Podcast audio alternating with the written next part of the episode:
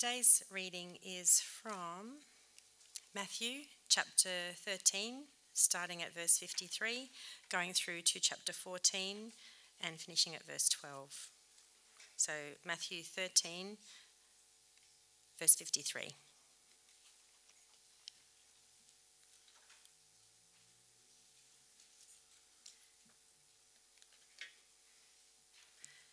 And when Jesus had finished these parables, he went away from there, and coming to his hometown, he taught them in their synagogue, so that they were astounded and said, Where did this, this man get this wisdom and these mighty works?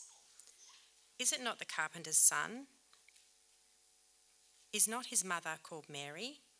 And are not his brothers James and Joseph and Simon and Judas?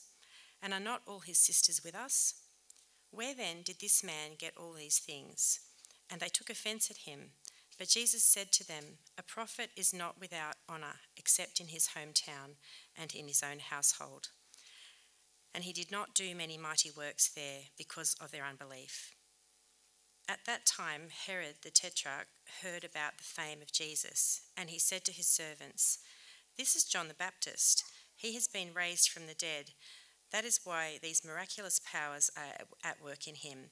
For Herod had seized John and bound him and put him in prison for the sake of Herodias, his brother Philip's wife, because John had been saying to him, It is not lawful for you to have her. And though he wanted to put him to death, he feared the people because they held him to be a prophet. But when Herod's birthday came, the daughter of Herodias danced before the company and pleased Herod, so that he promised with an oath to give her whatever she might ask. Prompted by her mother, she said, Give me the head of John the Baptist here on a platter. And the king was sorry, but because of his oaths and his yes, he commanded it to be given. He sent and had John beheaded in the prison, and his head was brought on a platter and given to the girl, and she brought it to her mother. And his disciples came and took the body and buried it. And they went and told Jesus. This is the word of the Lord.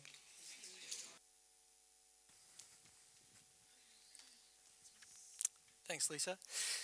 Good resounding thanks be to God. This is the word of the Lord. Amen. It's always encouraging. You know, it's interesting um, when it comes to Christianity. Um, you know, the world today, the world that we live in, is willing to tolerate, they're willing to tolerate this, right? They're willing to tolerate most of Christianity insofar as our faith is privatized. Uh, the world today is willing to tolerate Christianity insofar as it is privatized. I mean, look, it's okay if you if you want to spend time reading the Bible and praying. Just make sure you do that in the privacy of your own home, okay? And if you want to have certain convictions about things on moral issues that your book, whatever, talks about, things like marriage and gender and sexuality and things like that, that's fine. Just keep it to yourself. The world we live in today is happy to endorse Christianity insofar, insofar as it is privatized. No, but what are we supposed to do with that? What's the problem with that? Well, there's lots of problems. But on the one hand, one problem is, is that it's logically impossible. Um, here's the deal. Everybody, religious or not, everybody, from the agnostic to the atheist, to the Buddhist, to the Hindu, to the Muslim, to the Christian, everybody operates, makes choices with a set of beliefs. In other words, beliefs are ingrained in people. They're ingrained in you. You made a choice, didn't you? You're sitting here, at least for now, and right? But you're, you're here. You made a choice. You, you, could, you could be doing a lot of other things on a beautiful autumn morning like today, but here you are. There's a belief system that, that you have. There's a belief system that every single person in this world has.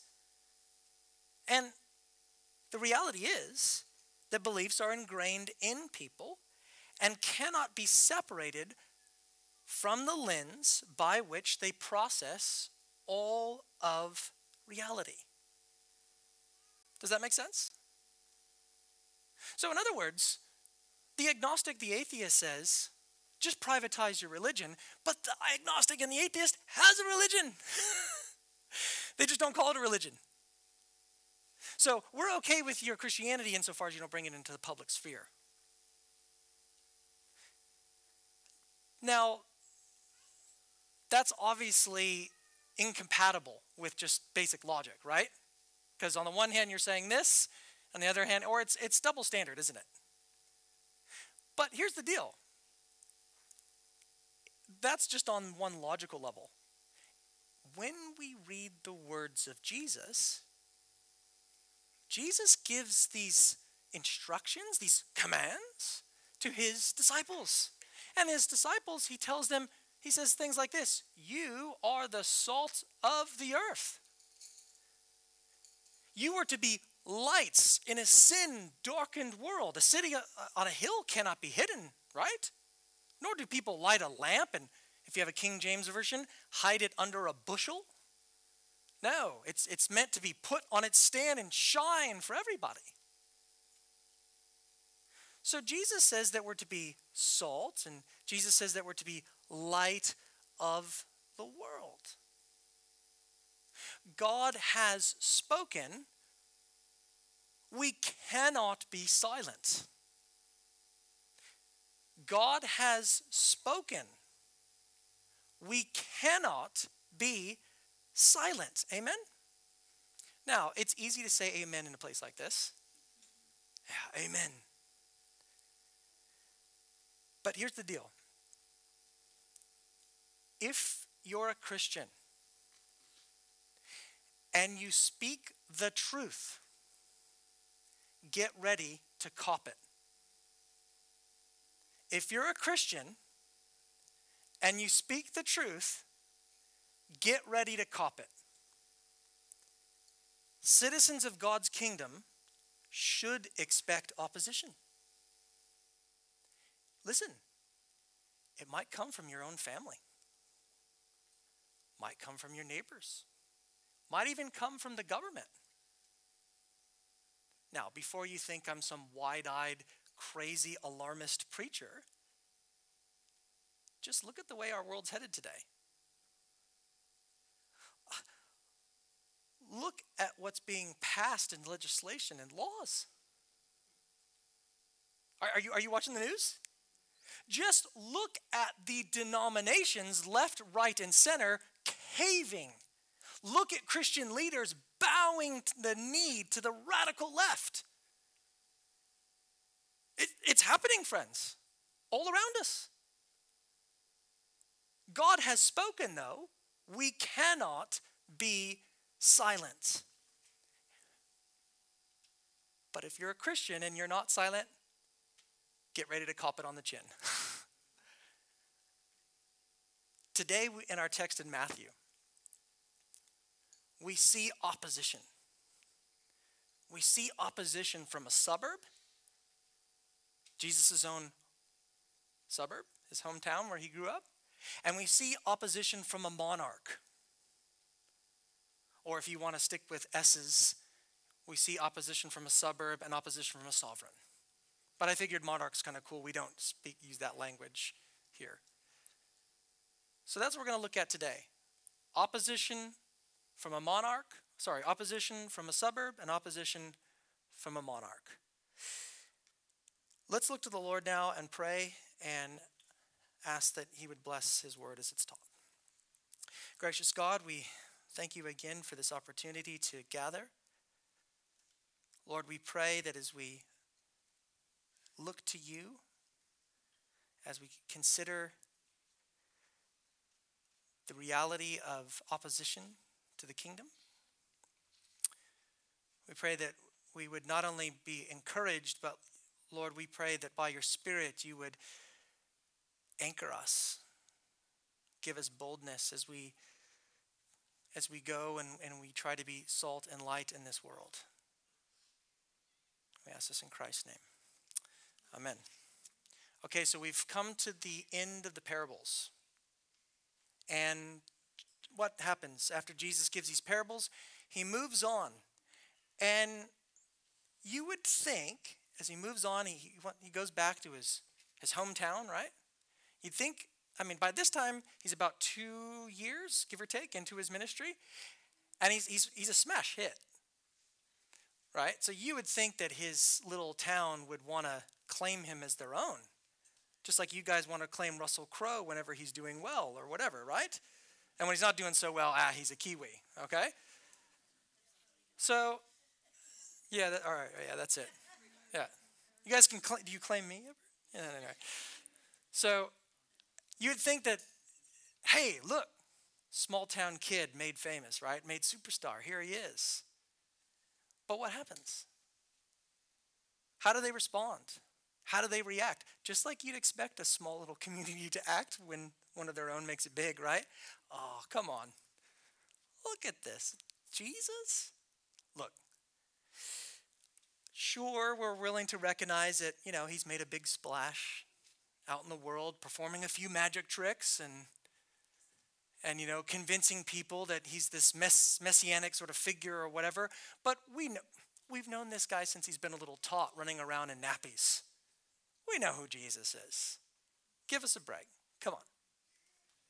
But remember, remember, Jesus just said that some, do you remember in chapter 13? Some will be given eyes to see, some will be given ears to hear, and others won't. Isn't it interesting that Matthew now puts this little narrative, this little example here, a life illustration, so to speak, of the people of Nazareth. In other words, they're, they're a living example of people who have not eyes to see, not ears to hear. They, and it's interesting, if, if you're lis- listening or following along as Lisa read the passage, they're, they're not opposed to Jesus because of his preaching style. It says that they were amazed, right? They're amazed. Where'd this guy get such knowledge?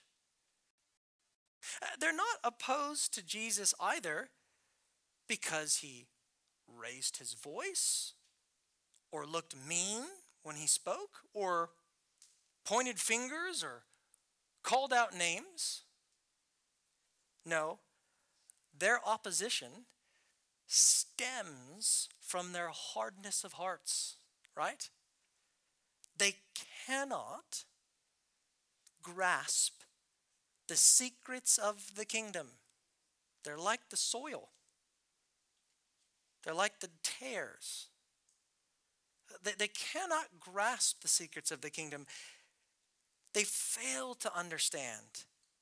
And as a result, they find Jesus offensive.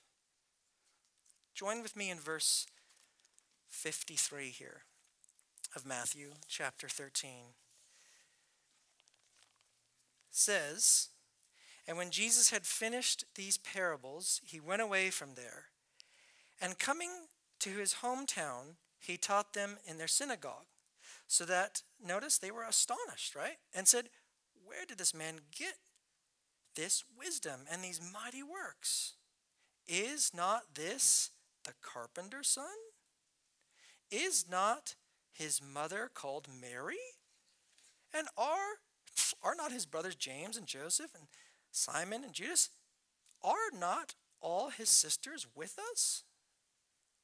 Where then did this man get all these things? So here's this group they're gathered together in the synagogue, and they can't deny his wisdom. Did you see that?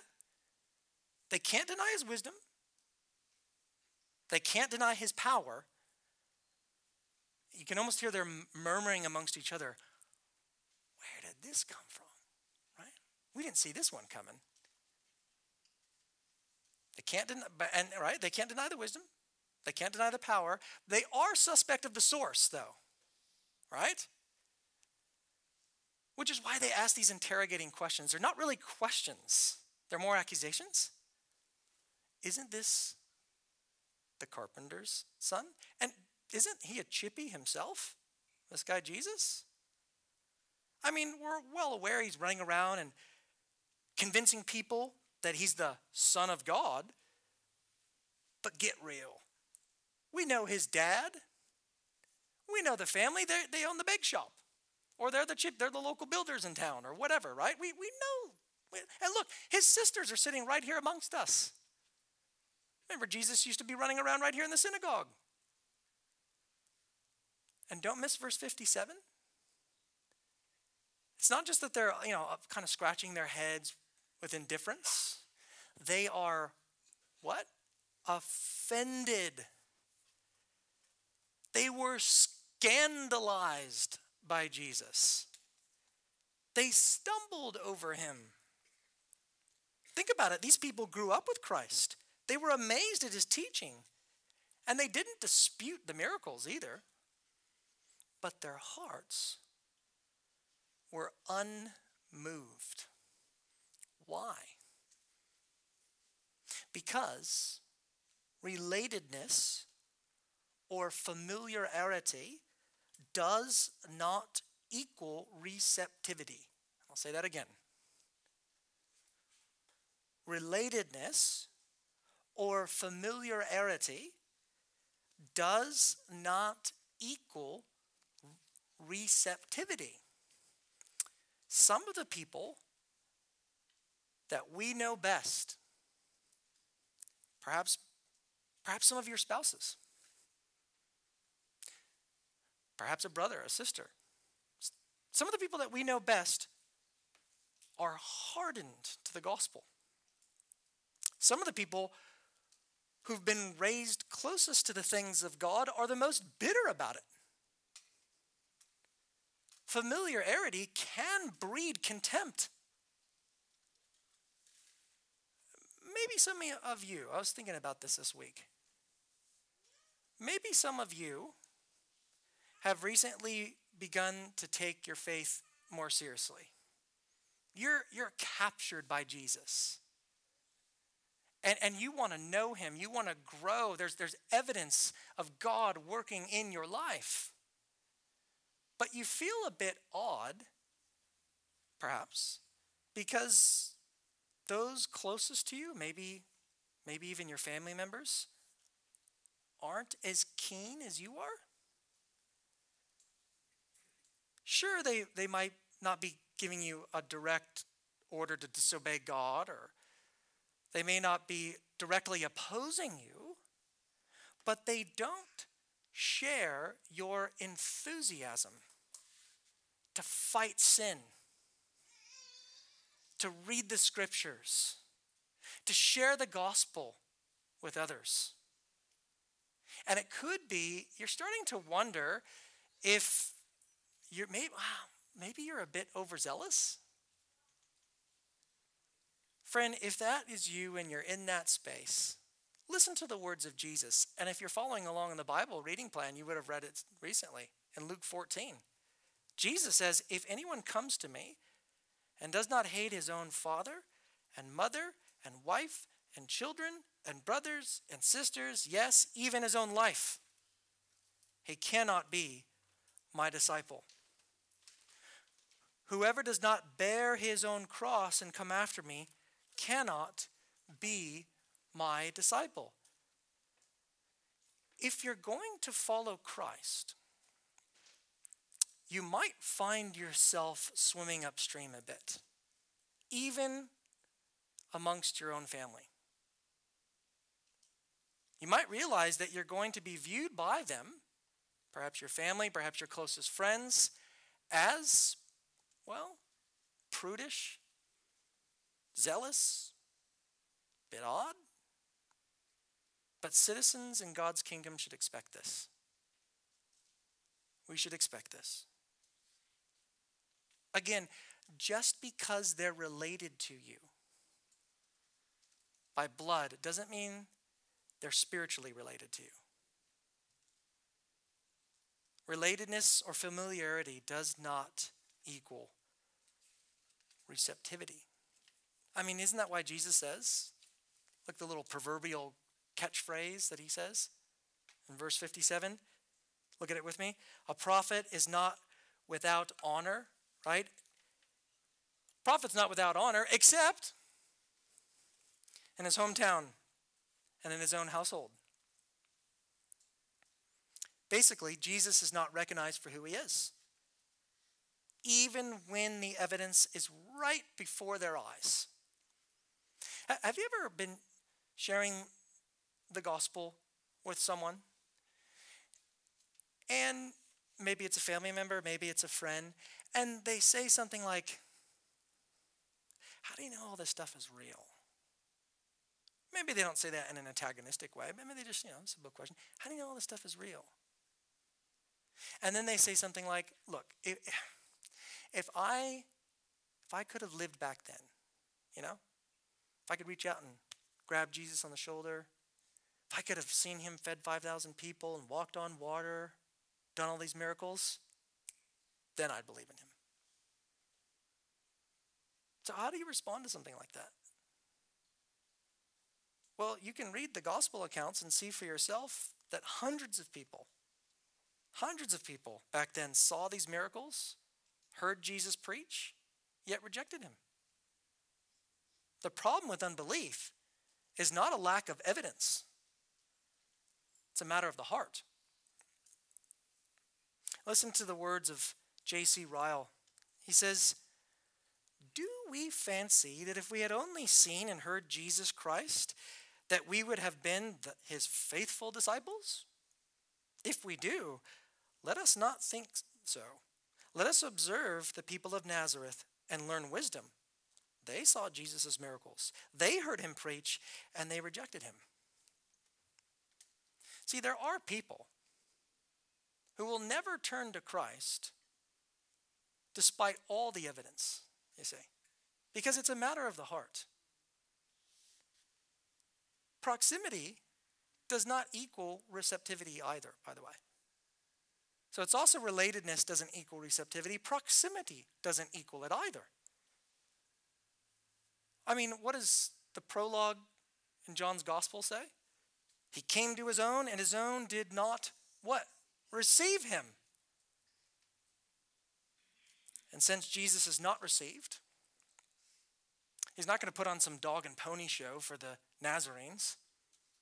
He's not going to perform all these miracles. Oh, you don't believe it? Watch this. Ah, I got a, two rabbits on my sleeve or whatever. He's going to move on. He's going to move on. No reason to perform miracles for people who already reject him. Their hearts are hard. The Lord knows that. The Lord sees that. And so there's a sense of judgment here. Notice there? The end of this little event, what he says. Matthew writes, and he says, and he did not do many miracle works there, right? Because of their unbelief. It's not that Jesus was somehow constrained. It's not that Jesus operates going, oh man, I would have done some epic events if y'all had the faith, but you don't, so shucks, you missed out. No, this is a judgment. This is, this is not a, and a note here, this is not a prescriptive thing. Faith healers, false faith healers, use this as a proof text. This is their life text. Because they can easily, how convenient, they show up, the miracles don't work, and what do they say? You didn't have the faith. Look at this passage. Has nothing to do. That, that is such a uh, disastrous reading of this text. Think about even what the flow of what Matthew's doing. Prophet's not, only has honor, but not in, even in his hometown and amongst his own relatives. Jesus knows that. Jesus knows what it is to be a prophet. He knows, and here, here is the greatest of all prophets being rejected. And now we turn to another episode of a prophet who's rejected, who cops it, or goes to the chop block. And that is John the Baptist. John the Baptist. So we've looked at opposition from a suburb. Now we'll look at opposition from a monarch. And the monarch I'm referring to is Herod. And this man's story reads something like a twisted soap opera, honestly. Let, let's, let's read here. What, what Matthew does is it's actually quite peculiar. It's a bit of a flashback. He kind of, because news about Jesus is spreading, it's gone viral, right? And, and even when Herod hears about it, he goes, Oh, that must be John the Baptist, the ghost of John the Baptist, raised from the dead, or whatever. And that's why Matthew said, and then you, because you read these couple verses here in 14, and you're like, wait, what does this have to do? Well, come with me there. It says, At that time, Herod, the tetrarch, heard about the fame of Jesus, and he said to his servants, This is John the Baptist. He's been raised from the dead. That is why these miraculous powers are at work in him. Okay, so you're like, huh? How does that even fit in? Wait, what? And then now, like you're in a movie, you know, when, the, you know when you watch a movie and it goes 25 years earlier, or whatever. It's not 25 years, but you get the idea. Now it's going to show this whole scene. And it's this look, Shakespeare could write an epic play. I don't know why Shakespeare didn't choose this. This this would make an this puts home and away to shame, okay? What what goes on here. This is this is full on. Cuz you've got this guy who is uh no, his well first of all when you read Herod, it's kind of confusing because you're like which Herod? It's like when you study English history, which Edward, which Henry? I I, I don't know. No, it's Henry VIII. No, the sixth and the fifth. I don't know which one. It's a Henry somewhere in there. So which Herod is this? Herod Antipas, right? But but the, you might say, oh, well, that doesn't say Herod Antipas. You liar! It says Herod the Tetrarch. What does that mean? That's like a that's his title. He's like a premier. He's not a king. He's the premier of Galilee. Now, he has a couple brothers that are premiers as well. He has a brother, Philip, who's a premier. Um, and here's what's interesting his brother, Philip, must have had a pretty wife named Herodias because Herod says, I like your wife. So much so, I think I'll take her for my own. And now you've got this adulterous affair going on. And it's actually an incestuous adulterous affair. And John the Baptist he ain't going to have none of it. He's not going to have any of it. Look at here. Verse 3. For Herod has seized John and bound him and put him in prison. Notice why? For the sake of Herodias, his brother Philip's wife, because John had been saying to him, It is not lawful for you to have her. And though he wanted to put him to death, he feared the people. Interesting, we're going to come back to this idea, this people pleasing fear that Herod has. That's what's ultimately going to cause him to really sell out. He feared the people. Because why? They held him as a prophet. But, so here we, so here we have, let's set the scene up here. So here's John the Baptist, right? And he's incarcerated. Okay? And why, why, why is he locked up? I mean, he's ultimately locked up because he's speaking the truth, right? And, you know, it would have been easy for John the Baptist not to get involved in this drama, right? I mean, he, he's kind of the strange guy that eats grasshoppers and organic honey. The, the, the dude dresses like the Byron Bay hippie, lives way out in the wilderness. So just mind your own business out there. Besides, think about if you're John. This dude, Herod, he's a pretty powerful bloke. Don't mess with him.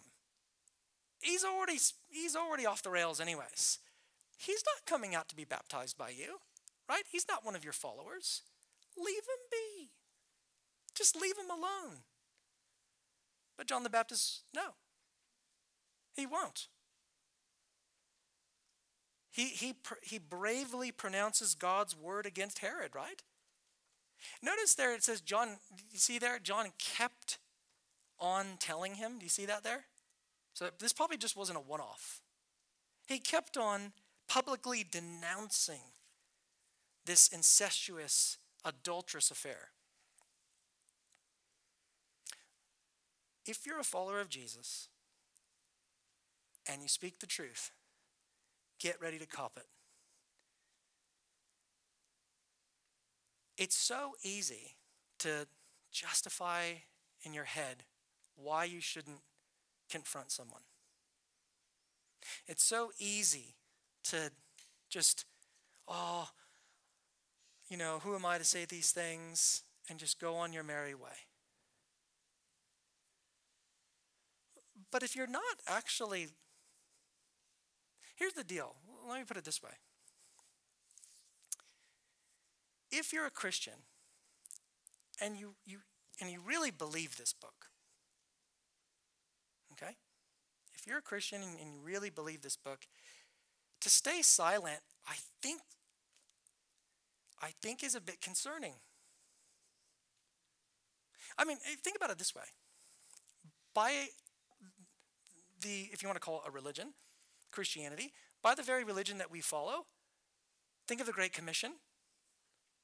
What are we supposed to do? Hide under a, a rock until Jesus returns and hope no one persecutes us? No, part of fulfilling the Great Commission is to make what? Disciples. It's actually to come to people with a worldview. But you see, it's conf- confrontational. Because you have to say to the Muslim, you have to say to the Buddhist, you have to say to the agnostic, to the atheist, Jesus is the way and the truth and the life, and no one comes to the Father but through him. That's very, very inclusive, buddy. Yes. Not inclusive. It's, it's exclusive, actually. You see? Just, just try this. I mean, you don't have to do. You don't even have to do this in a mean way. I, I talked to someone this week at Fitness First. If you can't tell, that's where I work out. And he said, Oh, I, I consider myself spiritual, just not religious. Eh, that's very typical, right? That's very typical. And I, and I want to explore that more with him. But all I have to do is eventually say, No, that's because here's the deal. Is that guy going to go to heaven on that? No. So what do I have to do? You, buddy, really, I, I don't have to do this. I won't do this in a mean way, but you can say it with a smile. You can be as nice as Dan Kenny about it, right? But I have to, sorry, Dan. But it's confrontational to say that's wrong, right? Say it as nice as you want, say it with a smile. That actually doesn't get you to heaven. Excuse me. You see how confrontational that is? Especially in a tolerant world that we live in. And, and you can just keep going down the line. He's actually, you know, um, I won't tell you everything about his life, but, but there's other things in his life that he'd have to actually give up. Put it that way. So, so you see, speaking the truth, it's just part and parcel of Christianity. It's part and parcel of fulfilling. You, you can't fulfill the Great Commission, make disciples of all nations, baptizing them in the name of the Father, Son, and the Holy Spirit, and teaching them to obey everything I've commanded you. You, you can't, you can't do you can't do those things and just hide it to yourself. We, we are called, we are commissioned with a message that's confrontational by its very nature. So, so you, you understand, it, look, do you want to do this Christian thing or not? I'm serious. I, I could care less if you've been coming here for years. Do you want to do this Christian thing or not? Because if you do, you may not be going to the chop block, hopefully not. But Jesus said, if anyone would come after me, let him deny himself, right? Take up his cross and follow me. For whoever would save his life will lose it. Are you willing to lose friendships? Oh, not really. Count the cost, friend. Are you willing to cop it on the chin? Count the cost. Uh, like I said, uh, maybe I'm just too wide eyed and I, wa- I, I watch too many, I listen to too many podcasts. But I'm telling you this. And this is why I keep going. Thanks, Knowles. It'll just be me and you here next week. Knowles will be like, hey, man. I'll be like, yeah, Knowles. And my, good, my wife's still here too. All right, sweet. We'll have to move in with you now, Noel. Sorry. It, it is absolutely essential. I, I can't stress this enough. You know, when Mike was here last week, and Mike talked about church membership, and he talked about how important it is that we have a basic statement of faith. Do you remember that? And he said, you know, can't someone just can't come in here and says, "Well, I feel like I'm a part of this church because, well, we're not so sure if they're a Christian or not." It is absolutely essential moving forward as we think about our statement of faith that we're very clear about what the Bible teaches about sexuality and gender. Absolutely clear. And if you think that's a bit far, that's a bit stretch, watch the news. Watch the news. It's coming for us. There's a storm coming. It's already, it's already right out there on, on, on, the, on, the, on the lawn, friends. Now, that, again, that's not to be mean. That's not to be uh, hostile to any particular group or people. It's the most loving thing we can do to be clear about what the gospel teaches on these issues. It's a disservice to people to allow anybody to live in a particular sin and just promote that and say, that's okay, Jesus is cool with it, and then quote something out of context and say, hey, don't be the first to cast the stone. And come on. That, that's not the kind of church that we should ever be. We need to be clear about these things, not in a way that's hateful. You know, I, am passionate, so it might, it might come across right now like it's like, I'm expecting all of you to, no, like I'm not, I'm not saying that. But we need to be absolutely clear on so many issues.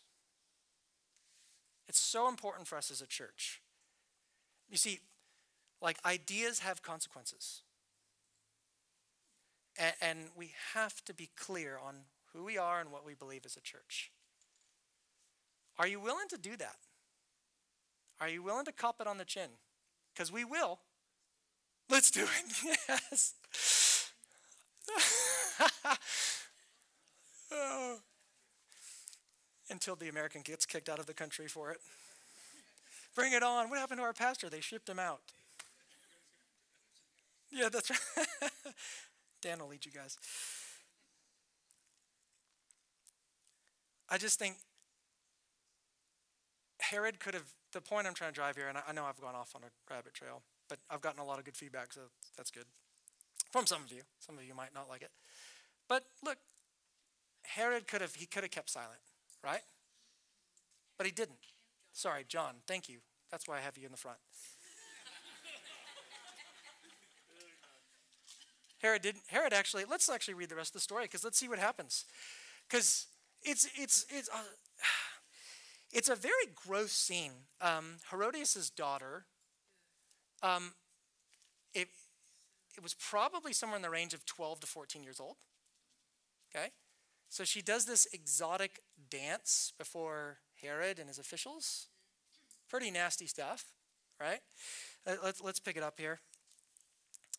It says but when Herod's, so he has a big birthday bash, but when Herod's birthday came, the daughter of Herodias danced before the company and pleased Herod, so that he promised with an oath, which was foolish, right, to give her whatever she might ask.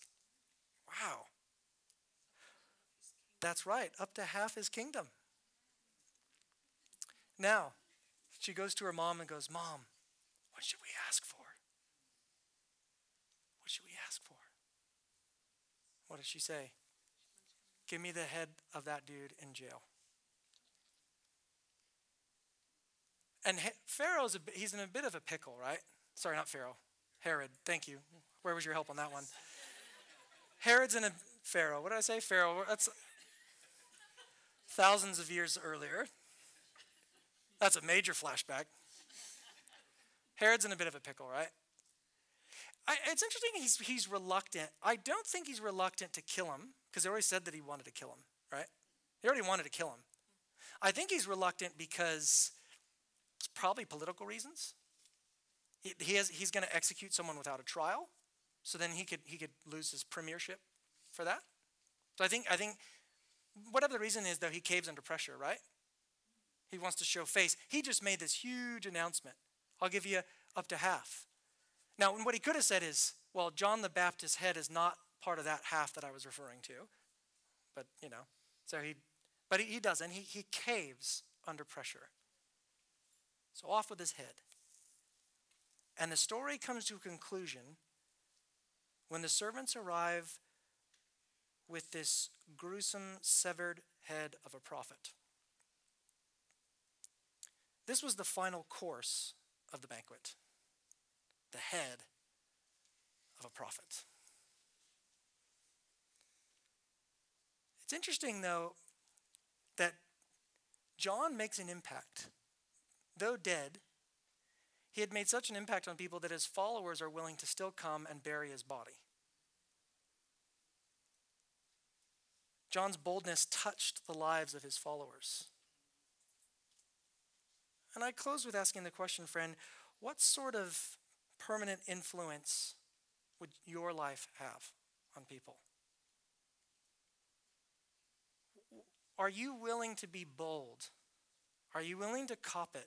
People, especially if your parents in here, your kids are watching.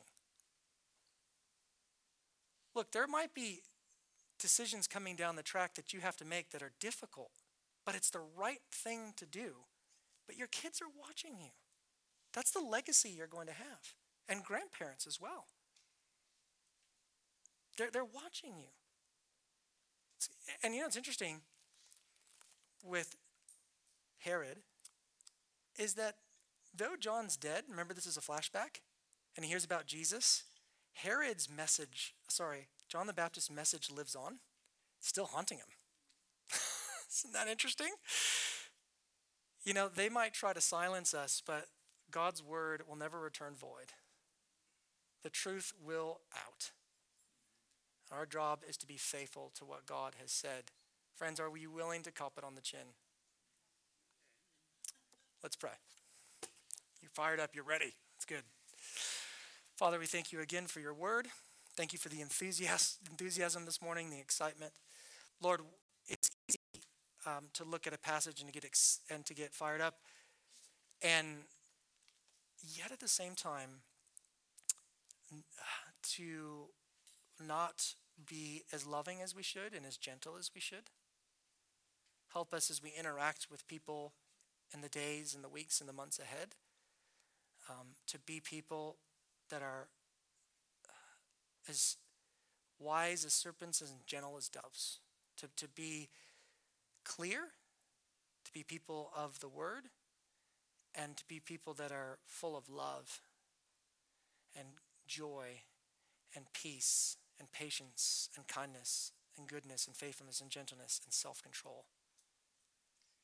We, we pray that you would help us, Lord, as we uh, maybe even feel prompted now to be clear with our friends, with our family, exactly what it is to follow you, what it means to follow you, who you are. And, but we pray that at the same time you'd help us to be gentle, to be, to be good listeners, to really be concerned for people's souls. Help us to do that, we ask. We can't do that on our own, Lord. We, we need your Holy Spirit to work that into our hearts. In Christ's name, amen.